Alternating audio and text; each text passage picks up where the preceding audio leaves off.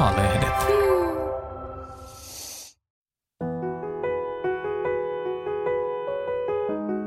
Mitä jos ihastun toiseen? Miksi ihastun vaikka rakastan? Tästä puhutaan rakkaudellamme podissa tänään. Olen vilpittömästi onnellinen Mintun puolesta. Hän on kokenut tämmöisiä kohtaamisia tämän uuden ihmisen kanssa. Minä päivänä tahansa sä voit mennä sun kumppanille ja alkaa niinku kertomaan, kuka sä seksuaalisesti tänä päivänä oot. Tervetuloa kuuntelemaan Rakkaudellamme podcastia, jossa ratkomme sinunkin parisuhde pulmiasi. Jokaisessa jaksossa parisuhdeasiantuntijat Marianna Stolbow ja Antti Ervasti kertovat, miten voit selvittää tuttuja ja kiperiä suhdeongelmia rakkaudella. Minä olen Kauneus- ja terveyslehden toimituspäällikkö Elisa Helavuori.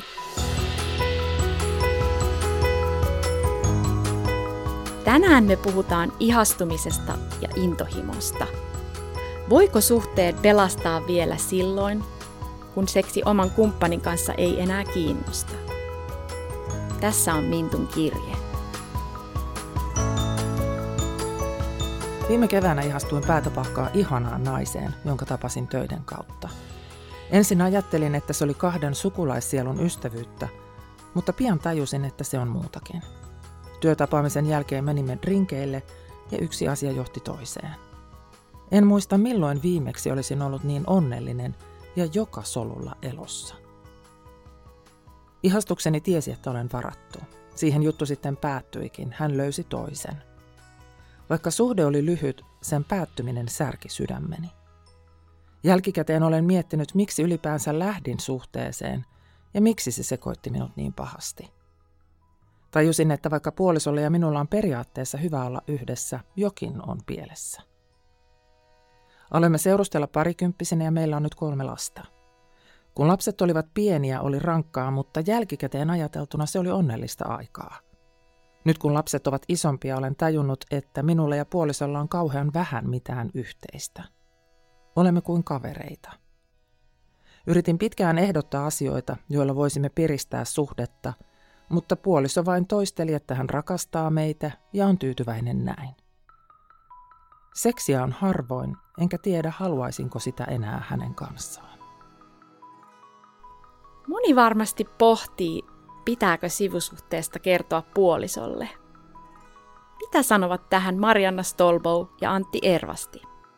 Hyvä kysymys. Musta ei ole mitään yhtä vastausta, että pitääkö totta kai riittävä rehellisyys on hyvä olla kaikissa niin kuin ihmissuhteissa. Ja tietysti miten tämä lukija on omassa parisuhteessaan sopinut, että, että ei, ei ole mitään yhtä vastausta, että pitää kertoa, tai, mutta toivoisin, että olisi sellainen suhde, että jokaisella olisi sellainen suhde, että siinä pystyisi tarvittaessa myöskin puhumaan ihastumisesta. Että ihastuminenhan on tunne, tunnetilaa, jota meille kaikille tulee. Ja todennäköisesti ihastutaan monta kertaa eri tavalla – eri ihmisiä elämässä, että mun mielestä sitä ei pidä koskaan niin kuin säikähtää. Se, että mitä ihastumistunteelle tekee, lähteekö sen mukaan toimimaan, miten se vaikuttaa siihen, se on taas oma lukunsa, mutta että jos, jos kokee, että se ihastuminen vie kauemmaksi siitä suhteesta, missä on, niin silloin musta olisi hyvä jollain tavalla pystyä puhumaan siitä myös oman kumppanin kanssa. Ja sitten yhdessä miettiä, että okei, miten nyt tästä eteenpäin. Ja useinhan sieltä paljastuu just tämän tyyppistä tyytymättömyyttä, siihen suhteeseen, seksielämään. Mutta se voi olla myöskin niin kuin aktivo- tietyn kriisin aktivoida, joka voi olla parhaimmillaan myöskin muutos. Mitä sanot Marianna sinä? Niin, mä ajattelin, että ähm, siis just niin kuin Anttikin tuossa puhuu hyvin samoin, mutta tota, mä luulen, että meidän ammattikunnassa on jotenkin kaksi koulukuntaa. Ne, jotka kokee, että kaikki pitää ehdottomasti kertoa ja avata. Ja mä en itse kuulu tähän, vaan mä ajattelen niin, että usein, ensinnäkin tämä on just näin, niin kuin Antti sanoi, että ihastumisia tapahtuu joka tapauksessa. Ne on niin kuin taas informaatiota itsellesi siitä, mitä koet, että sinulta puuttuu tai kuka olet ihmisenä. Että ne on niin kuin mm. ihan arvokkaita. Sitten on eri asia se, että lähtee kertomaan kumppanille, jotta saisi oman pahan olon pois. Ja se on musta epäreilua. Mutta mitä sille ihastumisille tekee? Ottaako siitä niin kuin tavallaan sen tiedon ja informaation, joka se an, jonka se antaa itsestä, vai alkaako ruokkimaan jotenkin sitä ihastusta, niin kuin, että jatkojalostaa sitä, että se lähtisi siitä etenemään? Niin ne on niin kuin eri juttuja. Mutta sitä ei kannata pelästyä, jos on pitkässä suhteessa ja siinä äm, iha, ihastuu silloin tällöin se ei itsessään tavallaan ole merkki mistään. Se on vaan, se, se tapahtuu, meille ihmisille tapahtuu näin, ja se on ehkä vaan informaatiota siitä, mitä haluaisit muuttaa. Ja juuri niin kuin Antti sanoi, se on parhaimmillaan mahdollisuus siihen, että nyt kääritään hihat ja aletaan tekemään tälle jotain, että tämä tilanne on mennyt niin kuin liian harmaaksi ja kurjaksi meidän välillä. Jokainen meistä kokee erilaisia kokemuksia ihmisten kanssa, oli sitten platonisesti tai muuten. Mm. Että on tärkeää, jos miettii, jos ihastuu, että mihin, just, mihin kun Mariana sanoi, että mihin tunteeseen ihastuu, että mikä, mikä minun olemassa, niin olossa ja tavassa olla tuntuu niin hyvältä tuon ihmisen kanssa, koska sehän on tärkeää informaatiota meille. Se voi olla, että se on seksuaalisesti enemmän yhteensopivuutta, se niin X-tekijä kemia on niin kuin parempaa kuin oman kumppanin kanssa, mutta se voi olla paljon paljon muutakin. Niin, ja tuohon mä sanoisin, että mun mielestä se on lähinnä sitä, että tulee nähdyksi ja huomatuksi. Mm. Että se on yleensä aina sitä, että kaikki haluaa tulla nähdyksi ihailevin katsein. Tämä voi olla informaatio siitä, että hyvänen aika, että mä en saa yhtään sellaista mun omassa suhteessa. Mm. Niin kuin halutuksi tulemisen kokemusta, arvostetuksi tulemisen kokemusta ja sellaista. Ja toi tosi hyvin, toi, mikä on se motiivi kertomiseen, että just oman pahan mm. olon tai syyllisyyden niin kuin – siitä vapautuminen ei mun mielestä voi olla se ainut tekijä. Että jos oikeasti se, että haluaa niin kuin olla avoin ja haluaa muutosta, haluaa jakaa sen puolison kanssa sen vuoksi, että se voisi pidemmälle mennessään vaarantaa sen suhteen, niin se on hyvä motiivi. Mutta jos on vaan se, että nyt niin kuin synnin päästä mm. ja sitä ei sitten yhtään puhuta, niin se mun mielestä ei ole hyvä. Ihastus voi tuntua tosi isolta ja merkittävältä, vaikka sitä toista ei käytännössä tunne yhtään. Niin onko siinä, Hörhö kysyy tässä, onko se, niin kuin se tunne niin kuin jonkinlainen illuusio lähinnä, vai voiko siinä olla taustalla joku mystinen yhteys? Kun hän puhuu nyt sukulaissieluista ja kaikkea. Mm. Voi olla mun mielestä se niin sanottu mystinenkin suhde, suhde, mystinen yhteys. Mä uskon, että kyllä me voidaan tavata moniakin ihmisiä elä, elämämme aikana, joiden kanssa on tämmöinen niin tosi tietynlainen karminen yhteys, semmoinen mm. tietynlainen, mitä taas termejä käyttää, vähän käytetään herroosastoa, energiaa tai muut, joku siinä on semmoinen X-tekijä, mitä ei voi mitenkään. Mä uskon, että semmoisia ihmisiä kyllä tulee meidän elämään, kun me ollaan riittävän avoimia, mutta se, että varsinkin kun pitkä suhde, niin kuin tällä kysyjällä ja on lapset ja ei ole ollut niin tyydyttävä suhde aikaisemminkaan ja vaan molemmilla se olemassaolon tapa toisten kanssa on tiety, ehkä tietyllä vakaavamainen myös, ja ne on tiettyjä niin kuin versioita itsestään. Totta kai kun tulee uusi ihminen, niin sehän tuntuu, oma olokin tuntuu uudenlaiselta ja tuntuu omasti hyvältä ja niin kuin raikkaalta. Et siihen tunteeseen monesti myöskin ihastutaan.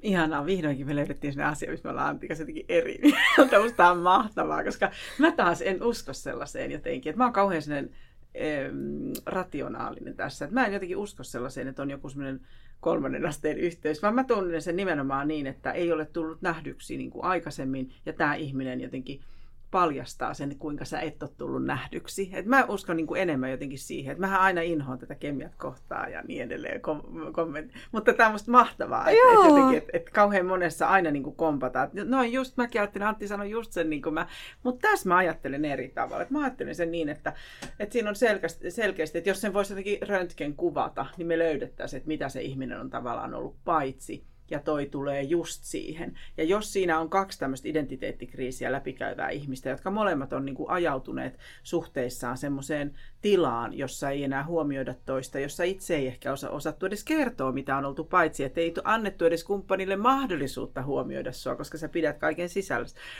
niin, niin silloin ne kaksi ihmistä kohtaa, se on just se, mä, niin kuin mä sanon uskottomuuden illuusio, että ihan kun sä jossain aavikolla kävelisit, ja sitten kun sä saat sen, sä löydät sen keitaan, niin sitten se puff paljastuukin, että hei mä oon ihan sama ihminen, että mulla on ihan samat ongelmat tämänkin tyypin kanssa edessä. Että se on mun silmissä vähän semmoinen illusionaarinen, että kumppanin vaihtaminen ei riitä, että, että me voidaan kaikissa, kaikki suhteet sössiä, tai me voidaan kaikki suhteet niin kuin saada toimimaan. Mm. Sori, mutta nyt tuli Ei kun tähän on kiinnostava.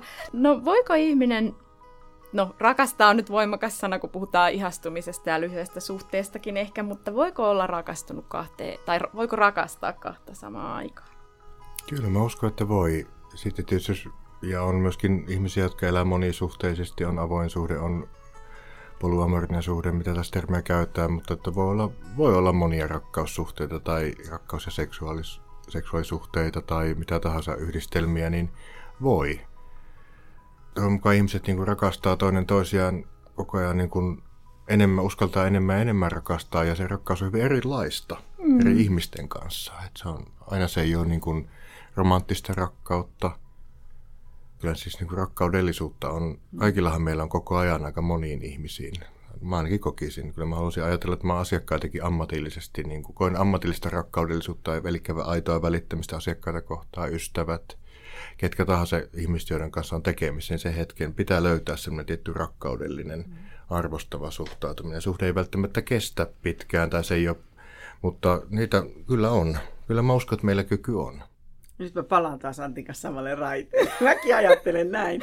Että, mutta se, minkä mä haluaisin kysyä tämän päivän ihmiseltä, että pitääkö minun aina omistaa se ihminen, jota rakastan? Aivan. Että tähän musta, tämä olisi niin hyvä pohtia, että mm. pitääkö mun aina saada se, mitä mä... Aina se ei ole näin. Kyllä me voidaan musta rakastaa ihmistä, jonka kanssa me emme jaa arkeamme tai loppuelämäämme. Eikä välttämättä saada vastakaikuakaan. Totta. Mm. Mm. Millaista semmoinen rakkaus on teidän mielestä? Oh, se on kauhean vaikea sanoa. Mä vaan jotenkin haluaisin, että ihmiset että päästäisiin jotenkin siitä mulle kaikki jotenkin semmoisesta, että mun on saatava kaikki nämä asiat nyt heti itselleni ja nimenomaan onko se ylipäätään edes rakkautta, että mun täytyy saada toi itselleni. Mm. Se on musta hyvä kysymys. Niin kuin ylipäätään koko keskustelu siitä, että mitä kukin rakkaudella käsittää. Siitä voisi tehdä ihan oman podcast-sarjan. Mm. Kyllä. Mitä rakkaus tarkoittaa. Nyt on hyvä kysymys miettiä, niin kuin sitä lukijakin, niin kannustaa häntä miettimään sitä, että mitä niin kuin rakkaus hänelle tarkoittaa ja miten se on ehkä muuttanut muotoonsa hänen niin kuin elämän aikana. Ja, ja, ja miettiä myöskin sitä kysymystä, että mi, miten eri tavoin hän on rakastanut ja häntä on rakastettu. Meidäthän on niin kuin kyllästetty tämmöisellä rakastumisen kulttuurilla, että kaikki elokuvat ja laulut ja mi- mitä nyt ikinä, niin niissä sitä rakastumista näytetään ja ihastumista. Ja niin, mitä jos sitten niinku ihan hirveästi kaipaa sitä ihastumisen tunnetta? No se on musta inhimillistä, täysin ymmärrettävää, mutta täytyy aina muistaa, että rakastuminen ja rakastuminen on ihan eri asioita. Mä itse ajattelen niin, että rakastuminen on se vaihe, jossa ihminen niin kuin, mm, pitää siitä mielikuvasta siinä ihmisessä. Ja rakastaminen on se, että siitä huolimatta, että mä näen siihen ihmiseen mm. tarkemmin ja olen tarkentanut niin kuin sitä jotenkin, äm, zoomannut siihen ihmiseen jotenkin tarkemmin, mä silti jaksan niin kuin rakastaa sitä. Mutta tota, mun se rakastumisen juttu on ihan eri. Ja mä pikkusen vastustan sitä, kun parisuhde tämmöisissä kursseilla ja kaikilla yritetään saada niin, kuin niin sanottua sitä samaa kipinää, sitä rakastumisen tunnetta. Et mä ajattelen niin, että pitkässä suhteessa ihmiset rakastuu tavallaan siihen kumppaniinsa uudelleen, mutta eri syistä. Että et, et jossain kohtaa voi olla niin, että mm, rakastuu siinä alkuvaiheessa johonkin juttuun – sitten jonain päivänä sä voit rakastua kumppanistasi uudestaan, että kukaan ei rakasta mun lasta niin paljon kuin toi tässä maailmassa. Ja mä voin rakastua ihan siihen ihmiseen, joka on niin jotenkin ihana siinä vanhemmuudessa. Sitten jonain päivänä mä voin rakastua siihen samaan ihmiseen uudestaan siinä, että mahtavaa, että me ollaan selätetty kaikki nämä vaikeudet. Ja se taas tuo semmoisen rakastumisen tunteen. Et, et mun mielestä meidän ei ole tarkoituskaan palata siihen alun ihastumisen tunteeseen, vaan jotenkin löytää siitä semmoinen, just semmoinen hyvien hetkien tuoma wow-kokemus siitä ihmisestä, joka on pysy, pysynyt siinä rinnalla. Ihanasti sanottu. Mm, koska tuo alun rakastuminenhan usein, se on niin kuin, biologiaa ja lisääntymistä ja sitä, niin sehän on tosi kuormittava henkisesti ja fyysisesti myöskin, mitä tapahtuu ihan aivokemia tasolla siinä niin kuin semmoisen rakastumisen huumassa, että ei se voikaan kestää loputtomiin. Ja monella tuleekin se haaste, että sitten kun se alkuhuuma, se tietty honeymoon, mikä ei välttämättä ole yksi kuukausi, voi kestää pidempään tai vähempään, mutta kun se alkaa niin kuin lievenemään, laantumaan, niin mitä sitten? Voi tulla tietyt kiintymyssuuden haasteet, tietyt. Ja sitten jos on ihminen, joka ihastuu koko ajan ja hakee vaikka sitä alkuhuumaa, ja kun se on ohi, niin vaihtaa suhdetta, niin kyllä mä kannustasin pysähtymään siihen, että mikä siinä on siinä alkuhuumassa, siinä rakkaus, rakkauspsykoosissa näillä kaikilla kunnioituksilla. Mikä siinä on niin puolensa vetävä? Onhan se hyvin intensiivinen tunne. Silloin me mm. idealisoidaan se ihminen, mutta se on hyvin kuluttava tunne. Se, että miten se, se muutetaan ja muunnetaan sitten niin semmoiseksi tasaisemmaksi rakkaudeksi, enemmän ehkä sen kumppanuudeksi, mihin tulee arki mukaan, niin se ei ole mitenkään niin kuin helppoa. Ja musta on myöskin tärkeää jotenkin puhua mediassakin enemmän siitä, että ei kaikki suhteet ala sieltä räjähtävästi ja hyvin intensiivisesti. Että on suhteita, jotka alkaa todella hyviä suhteita, todella pitkiä suhteita, jotka on alkanut tasaisemmin. Kyllä. Ei se tarkoita, että se on tyydytty johonkin ei niin hyvään, mutta ei siinä ollut semmoisia fireworks, illotuitteita ja muuta, siis tunnetasolla, vaan se on mm. alkanut ehkä vähän varovaisemmin, hap, enemmän hapuilleen. Siinä on molemmat osapuolet olla vaikka erosta toipumassa tai jotain muuta traumaattista kokemuksista, ne on ollut hyvin niin kuin haavoittuvaisia olla oltu. Ollaan sen vaiheen ylipäästy ja löydetty se.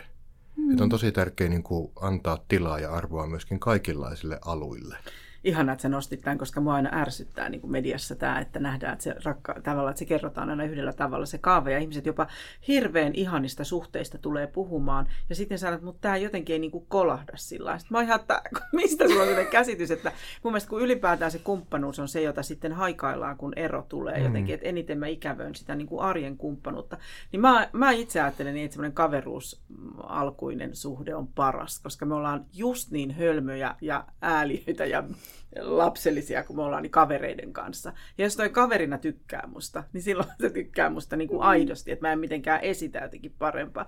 Mutta semmoisen mä vielä halusin sanoa tuohon jatkoksi, että sitten semmoinen sarjaihastuja on niin kuin oma lukunsa. Että siinä on musta aina kyse niin kuin huonosta itsetunnosta. Että sä tarvit aina ne ihailevat silmät jotenkin yllesi ja sä tarvit aina niin kuin jostain sitä ihailua. Se on, se on niin kuin huonon itsetunnon merkki, semmoinen jatkuva, niin kuin just sarjaihastuja tästähän vähän nyt, kun jos tälle kärjistää, niin Mittu kuulostaa siltä, että tämä lyhyt sivusuhde on aiheuttanut hänelle ehkä niin kuin pahemman sydänsurun kuin se, että hänen pitkä liittonsa on oikeastaan tässä pikkuhiljaa hajoamassa.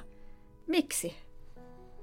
Kyllä mä just tätä tietoa, mitä Minttu on kysymyksen antanut, niin käyttäisin myöskin semmoisena tärkeänä informaationa. Että jos tämä ihastumisen mahdollinen niin kuin riskeerautuminen niin kuin on, tuntuu pahemmalta kuin se aikaisen, se suhde, missä on ollut pidempään, niin kyllä se minusta on niin kuin, tietyllä tapaa hälytysmerkki ja semmoinen pysähtymisen paikka, niin kuin hän on nyt tehnyt. Ja toivon mukaan pystyy tekemään halutessaan niitä korjausliikkeitä myöskin. Mm. Mä kuulen, että tämä on niin kuin min, Mintulle aikamoisen identiteetti myllerryksenkin saanut aikaan tämän, tämän uuden ihmisen kohtaamisen. Ja sitten tässä on kiinnostava se kohta, että hän sanoo, että, että heillä on ollut niin kuin onnellista aikaa, mikä taas herättää mun niin kuin toiveet jotenkin. Että heillä on takana semmoinen aika, jolloin se on ollut hyvää ja onnellista, vaikka siinä on ollut sitä riitaa, mikä on jälleen kerran osoitus siitä, että onnellisissa parisuhteissa kyllä riidellään. Mm. Niin tota, mm, mä, mä jotenkin mietin sitä, että, että, että minkälaista teidän seksuaalisuutenne oli silloin, teillä on niin kuin hyvä tausta. Et, et lähdetään siitä jotenkin, että mm, että pääsette uudestaan jotenkin toisissanne kartalle. Et, et yritä miettiä myös sitä, että mikä on sun oma vastuu siinä, että se on näivettynyt se seksuaalisuus. Että onko mä itse niin kuin ruokkinut sitä semmoista, että me ollaan jotenkin auki toisiamme ö, varten. Että ei, ei vaan näkisi taas siinä toisessa sitä asiaa, että kun se toinen on tommonen ja sille tämä on ihan jees tämä on ollut tärkeä tämä kohtaaminen ja se on ollut herättävä varmasti se kohtaaminen. Monia kysymyksiä päähäni asettava tälle Mintulle tämä kohtaaminen. Mutta kun hän suree sitä pitkää suhdettaan, niin käyttäisi nyt sitten hyväkseen tämän tiedon ja alkaisi niin kuin avaamaan ja jotenkin uudelleen piirtämään sitä kartastoa siitä heidän seksuaalisuudestaan. Että et minä päivänä tahansa – Tämähän on siis ehkä yleisin asiakastyyppi mun mielestä mulla. Ihan yleisin, ihan ehdottomasti. Mm. Minä päivänä tahansa sä voit mennä sun kumppanille ja alkaa niin kuin kertomaan, kuka sä seksuaalisesti tänä päivänä oot. Ja itsestäsi kertomalla se voi kannustaa sitä toista. Mutta sä voit tehdä 50 prosenttia siitä työstä, sä voit tehdä oman osuutesi, sä voit lähteä kertomaan, että tämä tuntuu musta ihan järkyttävän surulliselta, että nämä viimeiset vuodet on mennyt niin kuin tällaiseksi, että suret sä sitä ja niin edelleen. Ja omalla jälleen puheella se toinen saattaa avautua. Jos näin ei käy, niin sit voi alkaa vetää omia johtopäätöksiä. Mutta kannattaa lähteä aina yrittää siitä, että hei, musta on tosi järkyttävää, että tämä on mennyt tähän. Koska mm. hän ei puhu siihen tyyliin, että se on ihan selvää, että mä vaan haluaisin lähteä, vaan hän suree niin kuin tämän suhteen tilaa kuitenkin, mm. että hän ei ole varma. Niin kyllä mä nyt tässä kohtaa ottaisin asiat puheeksi. Samaa mieltä ja en yhtään tiedä, että mikä kulttuuri heidän suhteessaan on ollut tässä niin kuin pitkässä parisuhteessa, että miten siellä ollaan puhuttu seksuaalisuuteen liittyen toiveesta ja tarpeesta ja odotuksista, että onko yleensäkään ollut semmoista minä muodossa käytävää myöskin pohdintaa ja sitä semmoista avointa dialogia siihen seksuaalisuuteen liittyen. Että se on hyvin yleistä, että sitä ei eri syistä tehdä. Ei ole alusta lähtien ollutkaan semmoista ilmapiiriä, mutta mä koen, että koskaan ei ole, oikeastaan koskaan ei ole liian myöhäistä aloittaa sitä. Et siihen mä kyllä kannustasin Minttua ja hänen puolisoa myöskin. Ja just niin kuin monesti ajattelen, että katsoa, että ennen kuin tekee mitään päätöksiä mä se eron suhteen, niin miettiä, että onko kaikki kivet käännetty ja onko tällä kumppanilla myöskin halu siihen. Että seksuaalisuus on löydettävissä myöskin takaisin. Oli se sitten miten piiloiseen tilaan mennyt, niin sitä on mahdollista kyllä löytää. Kuinka paljon me itse asiassa puhutaan mä, tässä? Anteeksi, mä sanon vielä semmoisen asian. Ja ennen kuin sitä ihmiset pohtii kauheasti, kun ne voi elää vuosia kaukana toisistaan, mm. niin täytyy kysy- kannattaa niin kysyä itseltä, että mitä mä pelkään siinä. Että mitä se mun kumppani voi mulle pahimmillaan vastata, jos mä otan tämän meidän seksuaalisen ö, niin kuin näivettymisen jotenkin puheeksi. Että et mikä on se mun kauhuskenaario. Ja sitä kun käy läpi, niin sitten voi vähän niin kuin rohkaistua avaamaan semmoisiakin polkuja, joita on aikaisemmin niin kuin kuljettu yhdessä ja sitten keskustella siitä seksuaalisuudesta tavalla, jota aiemmin ei ole niin kuin, käytetty. Sori, tämä oli vaan Ei, ei, kun, tosi hyvä kun sanoit. Mä olin itse asiassa vaan kysymässä sitä, että kuinka paljon me itse asiassa puhutaan Mintun seksuaali-identiteetistä. Tätä mä samaan mietin, koska niin. aukesko siinä kysymyksiä, että mikä hänen kumppanin sukupuoli on? Ei varsinaisesti. Niin mä jäin sitä miettimään, että mä tietysti lähdin tekemään olettamuksia, että jos hän on heterosuhteessa tai että kumppani on mies oletettu, mm. niin silloinhan tämä kohtaaminen tämän, eikö se samaa sukupuolta ollut tämä uusi? Joo. Mm. Niin sehän on, sehän voi olla, että se on Mintulle myöskin tämmöisen seksu- tärkeän seksuaalisen heräämisen paikka. Että hän niin. on joko ymmärtänyt, että hän on biseksuaali tai, tai mutta seksuaalisuudeltaan monimuotoisempi. Et silloinhan tämä on niin ihan tuo eri nyanssin tähän kysymykseen. Mutta joka tapauksessa on, hie- tämä on vaikea kohta, mutta tämä on hieno kohta myöskin, kun ajattelee mm. Mintun loppuelämää, mitä toivon, että se on vielä pitkään ja pitkään. Että jos mm. tämä on se kohta, että hän oikeasti löytää sen oman naiseuden, oman seksuaalisen identiteetin hyvin niin kuin monitasoisesti, niin kuulin kanssa tiettyä identiteettikriisin ehkä mm. signaaleja tässä ja senkin takia on hyvä, että hän oikeasti uskaltaa nyt miettiä näitä kysymyksiä ihan niin kuin toivon mukaan rauhassa. Ja mä taas tarkoituksella en tarttunut tähän sen takia, että mä kerron tämmöisen oma elämäkokemuksen, kun lapset on ollut pieniä ja, ja pienin heistä sanoi, että äiti, me ollaan niin pieniä, että me ei vielä tiedetä, että ollaanko me heteroseksuaalia vai homoja. Näin mm. mun lapsi sanoi. Mä en muista yhtään mikään, mutta tosi pieni johon vanhemmat katsoivat sitä ja sanoivat, no kyllä me tiedetään. Niin mä sanoin silloin lapsille, että itse asiassa te ette tiedä. Että mm. seksuaalisuus on niin äh, semmoinen plastinen jotenkin asia ja semmoinen niin, että te voitte nyt ajatella teistä itsestänne jotain, mutta ette te tiedä, ketä te olette. Ja näin mä haluaisin Mintullekin sanoa, että ei ihmisen tarvitse itseään äm, määritellä miksikään. Et mä, mä jotenkin vierastan sitä, että täytyisi määritellä. Et mun mielestä just se semmoinen, niin kuin, mun silmissä se avautuu semmoisena niin kuin, niin kuin tavallaan, sillä ei ole tarkkoja rajoja, että mikä niin kuin ihmisen seksuaalinen identiteetti mm. jotenkin on. Et sitä ei tarvi naulata seinään niin kuin jonain, että minä olen tätä seksuaalisesti tai tätä. Et mä haluaisin, että jotenkin siinä säilyisi se semmoinen niin kuin avoimuus. Ja et, et, et, siksi mä en tarttunut tähän, että ei tämä välttämättä tarkoita mitään kauhean äm, määräävää se voi olla, että se on hänessä aina ollut. Se mm. voi olla, että se on tämmöinen kohtaaminen. Sitten taas joku toinen kohtaaminen. Et, et, mä en tiedä, saatteko te kiinni sitä, mitä mm. tarkoitan, että miksi meidän on pakko määritellä itsemme niin kuin seksuaalisesti johonkin lokeroon kuuluvaksi. Mutta haluaako Minttu määrittää? Siis, ei, ja siksi niin. mä en tarttunutkaan tähän. Mm. Mutta mitä sä ajattelet? No mä tästä? sen takia mä vältin käyttämästä termejä hetero, homo, koska mm. en mäkään välttämättä usko, että monelle se toimii. Kyllä niin kuin monesti mm. seksologia-alallakin ajatellaan, että seksuaalisuus on niin kuin fluidi mm. liukuva käsite, että mm. ei, ei kukaan ole täysin homo, homoseksuaali janalla tai heti, jos käyttää mm. tämmöisiä vähän ehkä vanha-aikaisiakin termejä, emme kukaan ole täysin ääripäässä. Niin. Ihmiset monesti liiku, liikkuu myöskin sillä janalla, mm. että sen takia, mä, sen takia mä vältin käyttämästä tiettyjä termejä. Mm. Mutta että jos kyse on siitä, että Minttu on löytänyt itsestään myöskin sitä seksuaalista kiinnostusta naissukupuolta kohtaan mm. ja aikaisemmin elänyt vaikka tämä on tietysti hyvin olettamus, että sen kumppani on mies, Mm. niin silloinhan tämä on parhaimmillaan hy- hyvin iso voimavara myös. Ja enkä näe yhtään mahdottomaksi sitä yhteensovittaa tämän kumppanin kanssa myöskin tämän, tässä siis pitkässä suhteessa, mm. mutta olisi se hyvä, että hän pystyisi puhumaan, jos hän ei ole aikaisemmin mm. puhunut ja saisi tilaa sille. Mm. Et monesti sille- ihmisiä, vaikka, ei, vaikka ei käytäkään mitään terminologiaa heterohomobi, niin ihmisiä ohjaa se tietty määritelmä, tietyt luokittelut. Että voi tarvita ulkopuoliselta sitä sanottamista, että tarviiko määritellä. Mm. Ihmisiinhän me rakastutaan, ihmisiin, mm. ihmisistähän me kiihotutaan. Mm. Että ei se sukupuolella vält- on ihmisiä, joilla ei sukupuolella ole väliä. Joo, ja mä just ajattelin, kun tässä hänen kirjeessään hän ei niin kuin tee tästä, niin kuin, hän ei alleviivaa tätä mitenkään. Niin, niin siksi mä ajattelin, että hän ei, tämä ei ole välttämättä se juttu Mm. tässä, että mitä sukupuolta se ihminen on. Mutta miten siitä saa voimavaran, jos hän löytää itsestään ja omasta seksuaalisuudestaan uusia puolia, jos vieressä on puoliso, joka ehkä pelkää tai mm. ei halua niin kuin, kohdata vaikeuksia?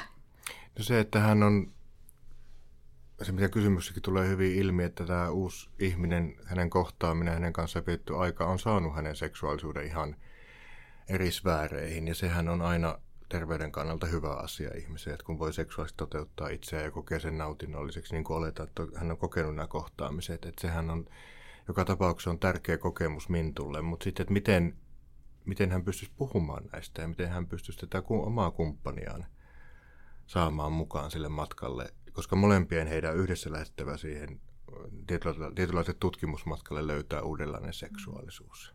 Et hienoa, olen vilpittömästi onnellinen Mintun puolesta. Hän on kokenut tämmöisiä kohtaamisia tämän uuden ihmisen kanssa. Mm. Se on varmaan hänessä jotain ehkä latenssia puolta, piilossa olevaa puolta aktivoinut, mutta se, että miten, jos se jää vaan tähän, niin sit, eikä mitään muutosta tapahdu tässä parisuhteessa, niin todennäköisesti siinä on iso riski tietynlaisen niin kuin uudelleen näivettymiselle. Et nyt mä kokisin, että olisi tosi tärkeää, että pystyttäisiin avoimesti puhumaan. Hän pystyisi siis puhumaan oman kumppaninsa kanssa.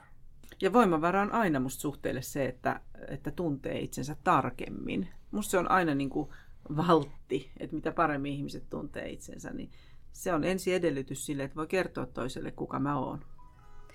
No jos ollaan vähän pessimistejä, Marianna ei tykkää tästä, kun sä tuot niin ihanasti aina sitä toivoa, mutta jos mies ei avaudu ja Minttu ei löydä tapaa kertoa uusista havainnoistaan, niin onko lapset hyvä syy pysyä yhdessä? Ei. Tähän mä sanon heti ei. Kukaan maailman lapsista ei halua kantaa harteillaan sitä, että mun takia mun vanhempien elämä oli hirveetä. Maamme on täynnä aikuiseksi kasvaneita lapsia, jotka toivoivat, että vanhemmat olisi älynneet erota. Mikä ei myöskään tarkoita sitä, että ero on aina ratkaisu mun ongelmiin, koska mä voin käydä vaikka kahdeksan suhdetta läpi ja tehdä, mennä ihan samalla tavalla niin kuin päin mäntyä suhteet. Mutta siis eh, lapset ei ole siinä mielessä, että se on täytyy vaan erottaa aina, että onko meidän suhteemme ongelmat, johtuuko ne tästä elämäntilanteesta, onko se jotain, mitä, niin kuin vai onko se eli tähän, että, että tähän nyt ei aika riitä tähän käsittelyyn, mutta että lapset minusta eivät ole ö, syy ö, pysyä yhdessä. Se huono ilmapiiri maalaa niin kuin sen koko atmosfäärin siinä perheessä, että kyllä se kaikissa tuntuu. Onko vanhempien välillä läheisyyttä, kosketusta, lempeyttä, kunnioitusta, leikkimielisyyttä. Koko perhekunta aistii sen, mikä toi fiilis noiden kahden aikuisen välillä on.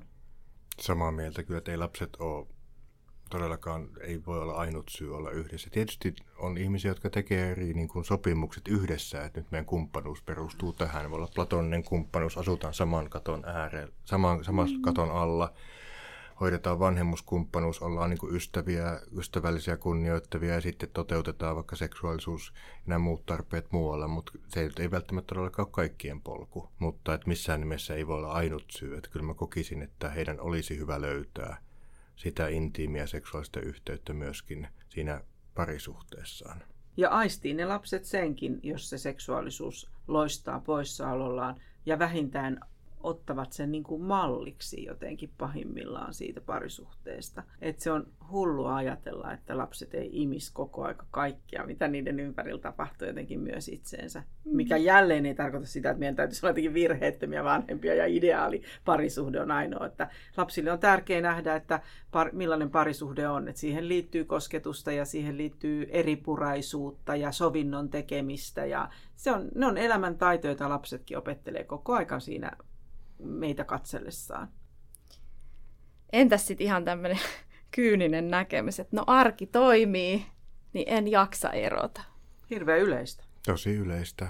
Ja tosi niin kuin sanoit, se inhimillistä on ja sillekin pitää antaa, on hyvä antaa itsemyötätuntoa ja niin kuin armoa itselleen. Totta kai ero on iso muutos, valtava muutos ja se on usein tosi tosi vaikeaa, vaikka se suunta, mihin sen myötä lähdetäänkin, olisi helpompi. Että on mutta se, että on asioita, joita ei voi pitkittää. Että mä kokisin, jos he eivät nyt aika pian saa jonkinlaista keskusteluyhteyttä aikaa ja oikeasti muutosta heidän suhteen, ne on Mintun parisuhteen niin hyvinvointiin, niin sitten se ero voi olla ihan varten otettava vaihtoehto. siitäkin on kyettävä puhumaan vaihtoehtona. Mutta miten sitten sellainen, että jos hän vielä kokee semmoista voimakasta sydänsurua, niin siinä on varmaan vähän se rakkauspsykoosi ehkä vielä päällä. No siinä voi olla myös se, että sä sotket, että mitä sä siinä itse asiassa suret. Että suret sä sitä sun elämäntilannetta, suret sä fyysistä yksinäisyyttä, suret sä äm, tapaasi elää tätä elämää. Hmm. Se on hirveän tärkeää informaatiota.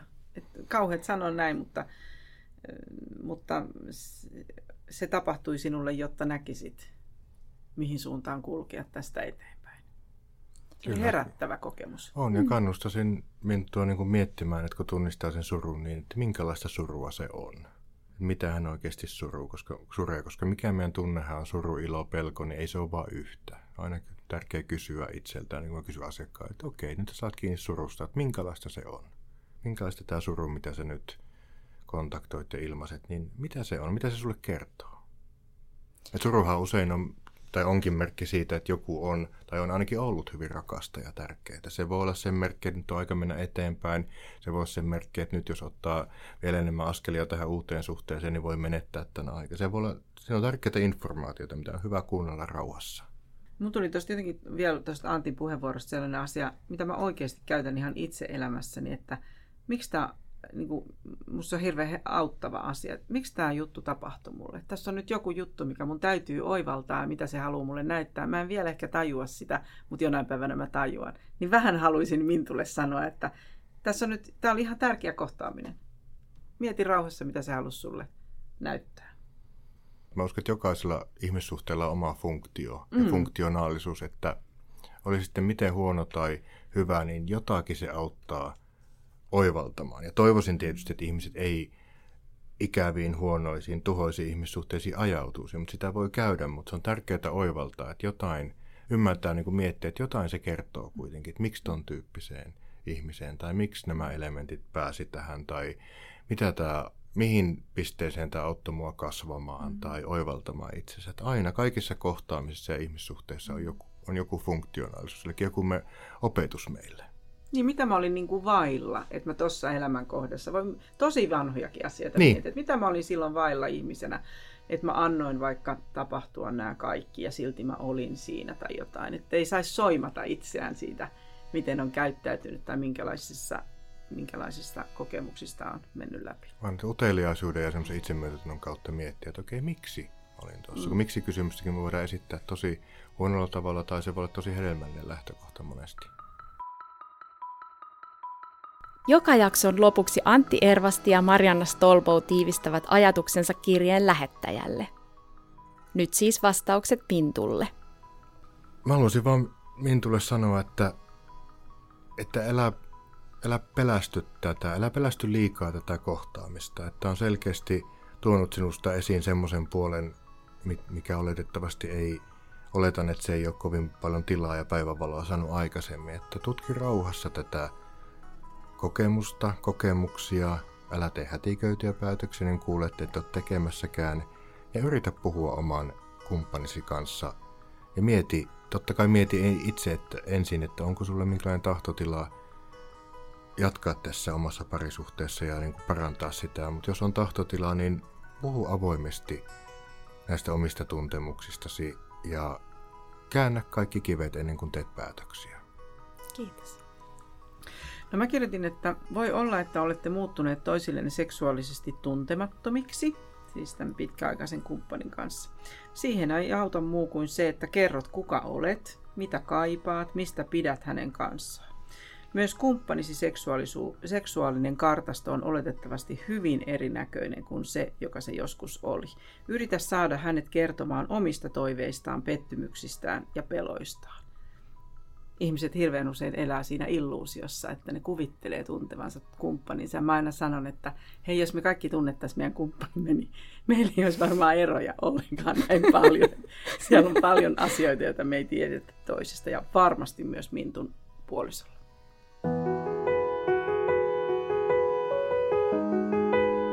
Kiitos Antti, kiitos Marianna ja kiitos kirjeestä Minttu. Kirjeet löytyvät osoitteesta eeva.fi. Tässä oli Rakkaudellamme podcast tällä kertaa. Kiitos kun kuuntelit. Onko sinulla kysymys, johon toivoisit apua Antilta ja Mariannalta? Meillä se osoitteeseen elisa.helavuori.aavivalehdet.fi. Lisää viisaita sanoja parisuhteisiin ja tähän aina välillä niin hankalaan elämään löydät osoitteesta eeva.fi. Ja hei, me voidaan joka päivä olla rakkaudella me.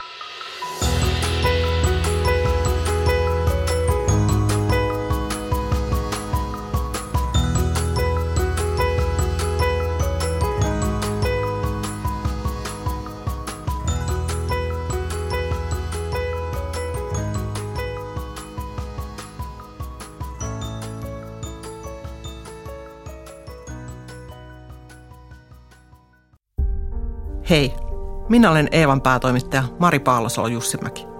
Tämän podcastin lisäksi Eeva on paljon muutakin. Eeva-lehden sivuilla kohtaat joka vuosi yli 160 rohkeaa ihmistä. Toivon, että tilaat Eevan ja tulet mukaan. Kurkkaa hyvä tarjous osoitteesta lue.eeva.fi kautta tutustu.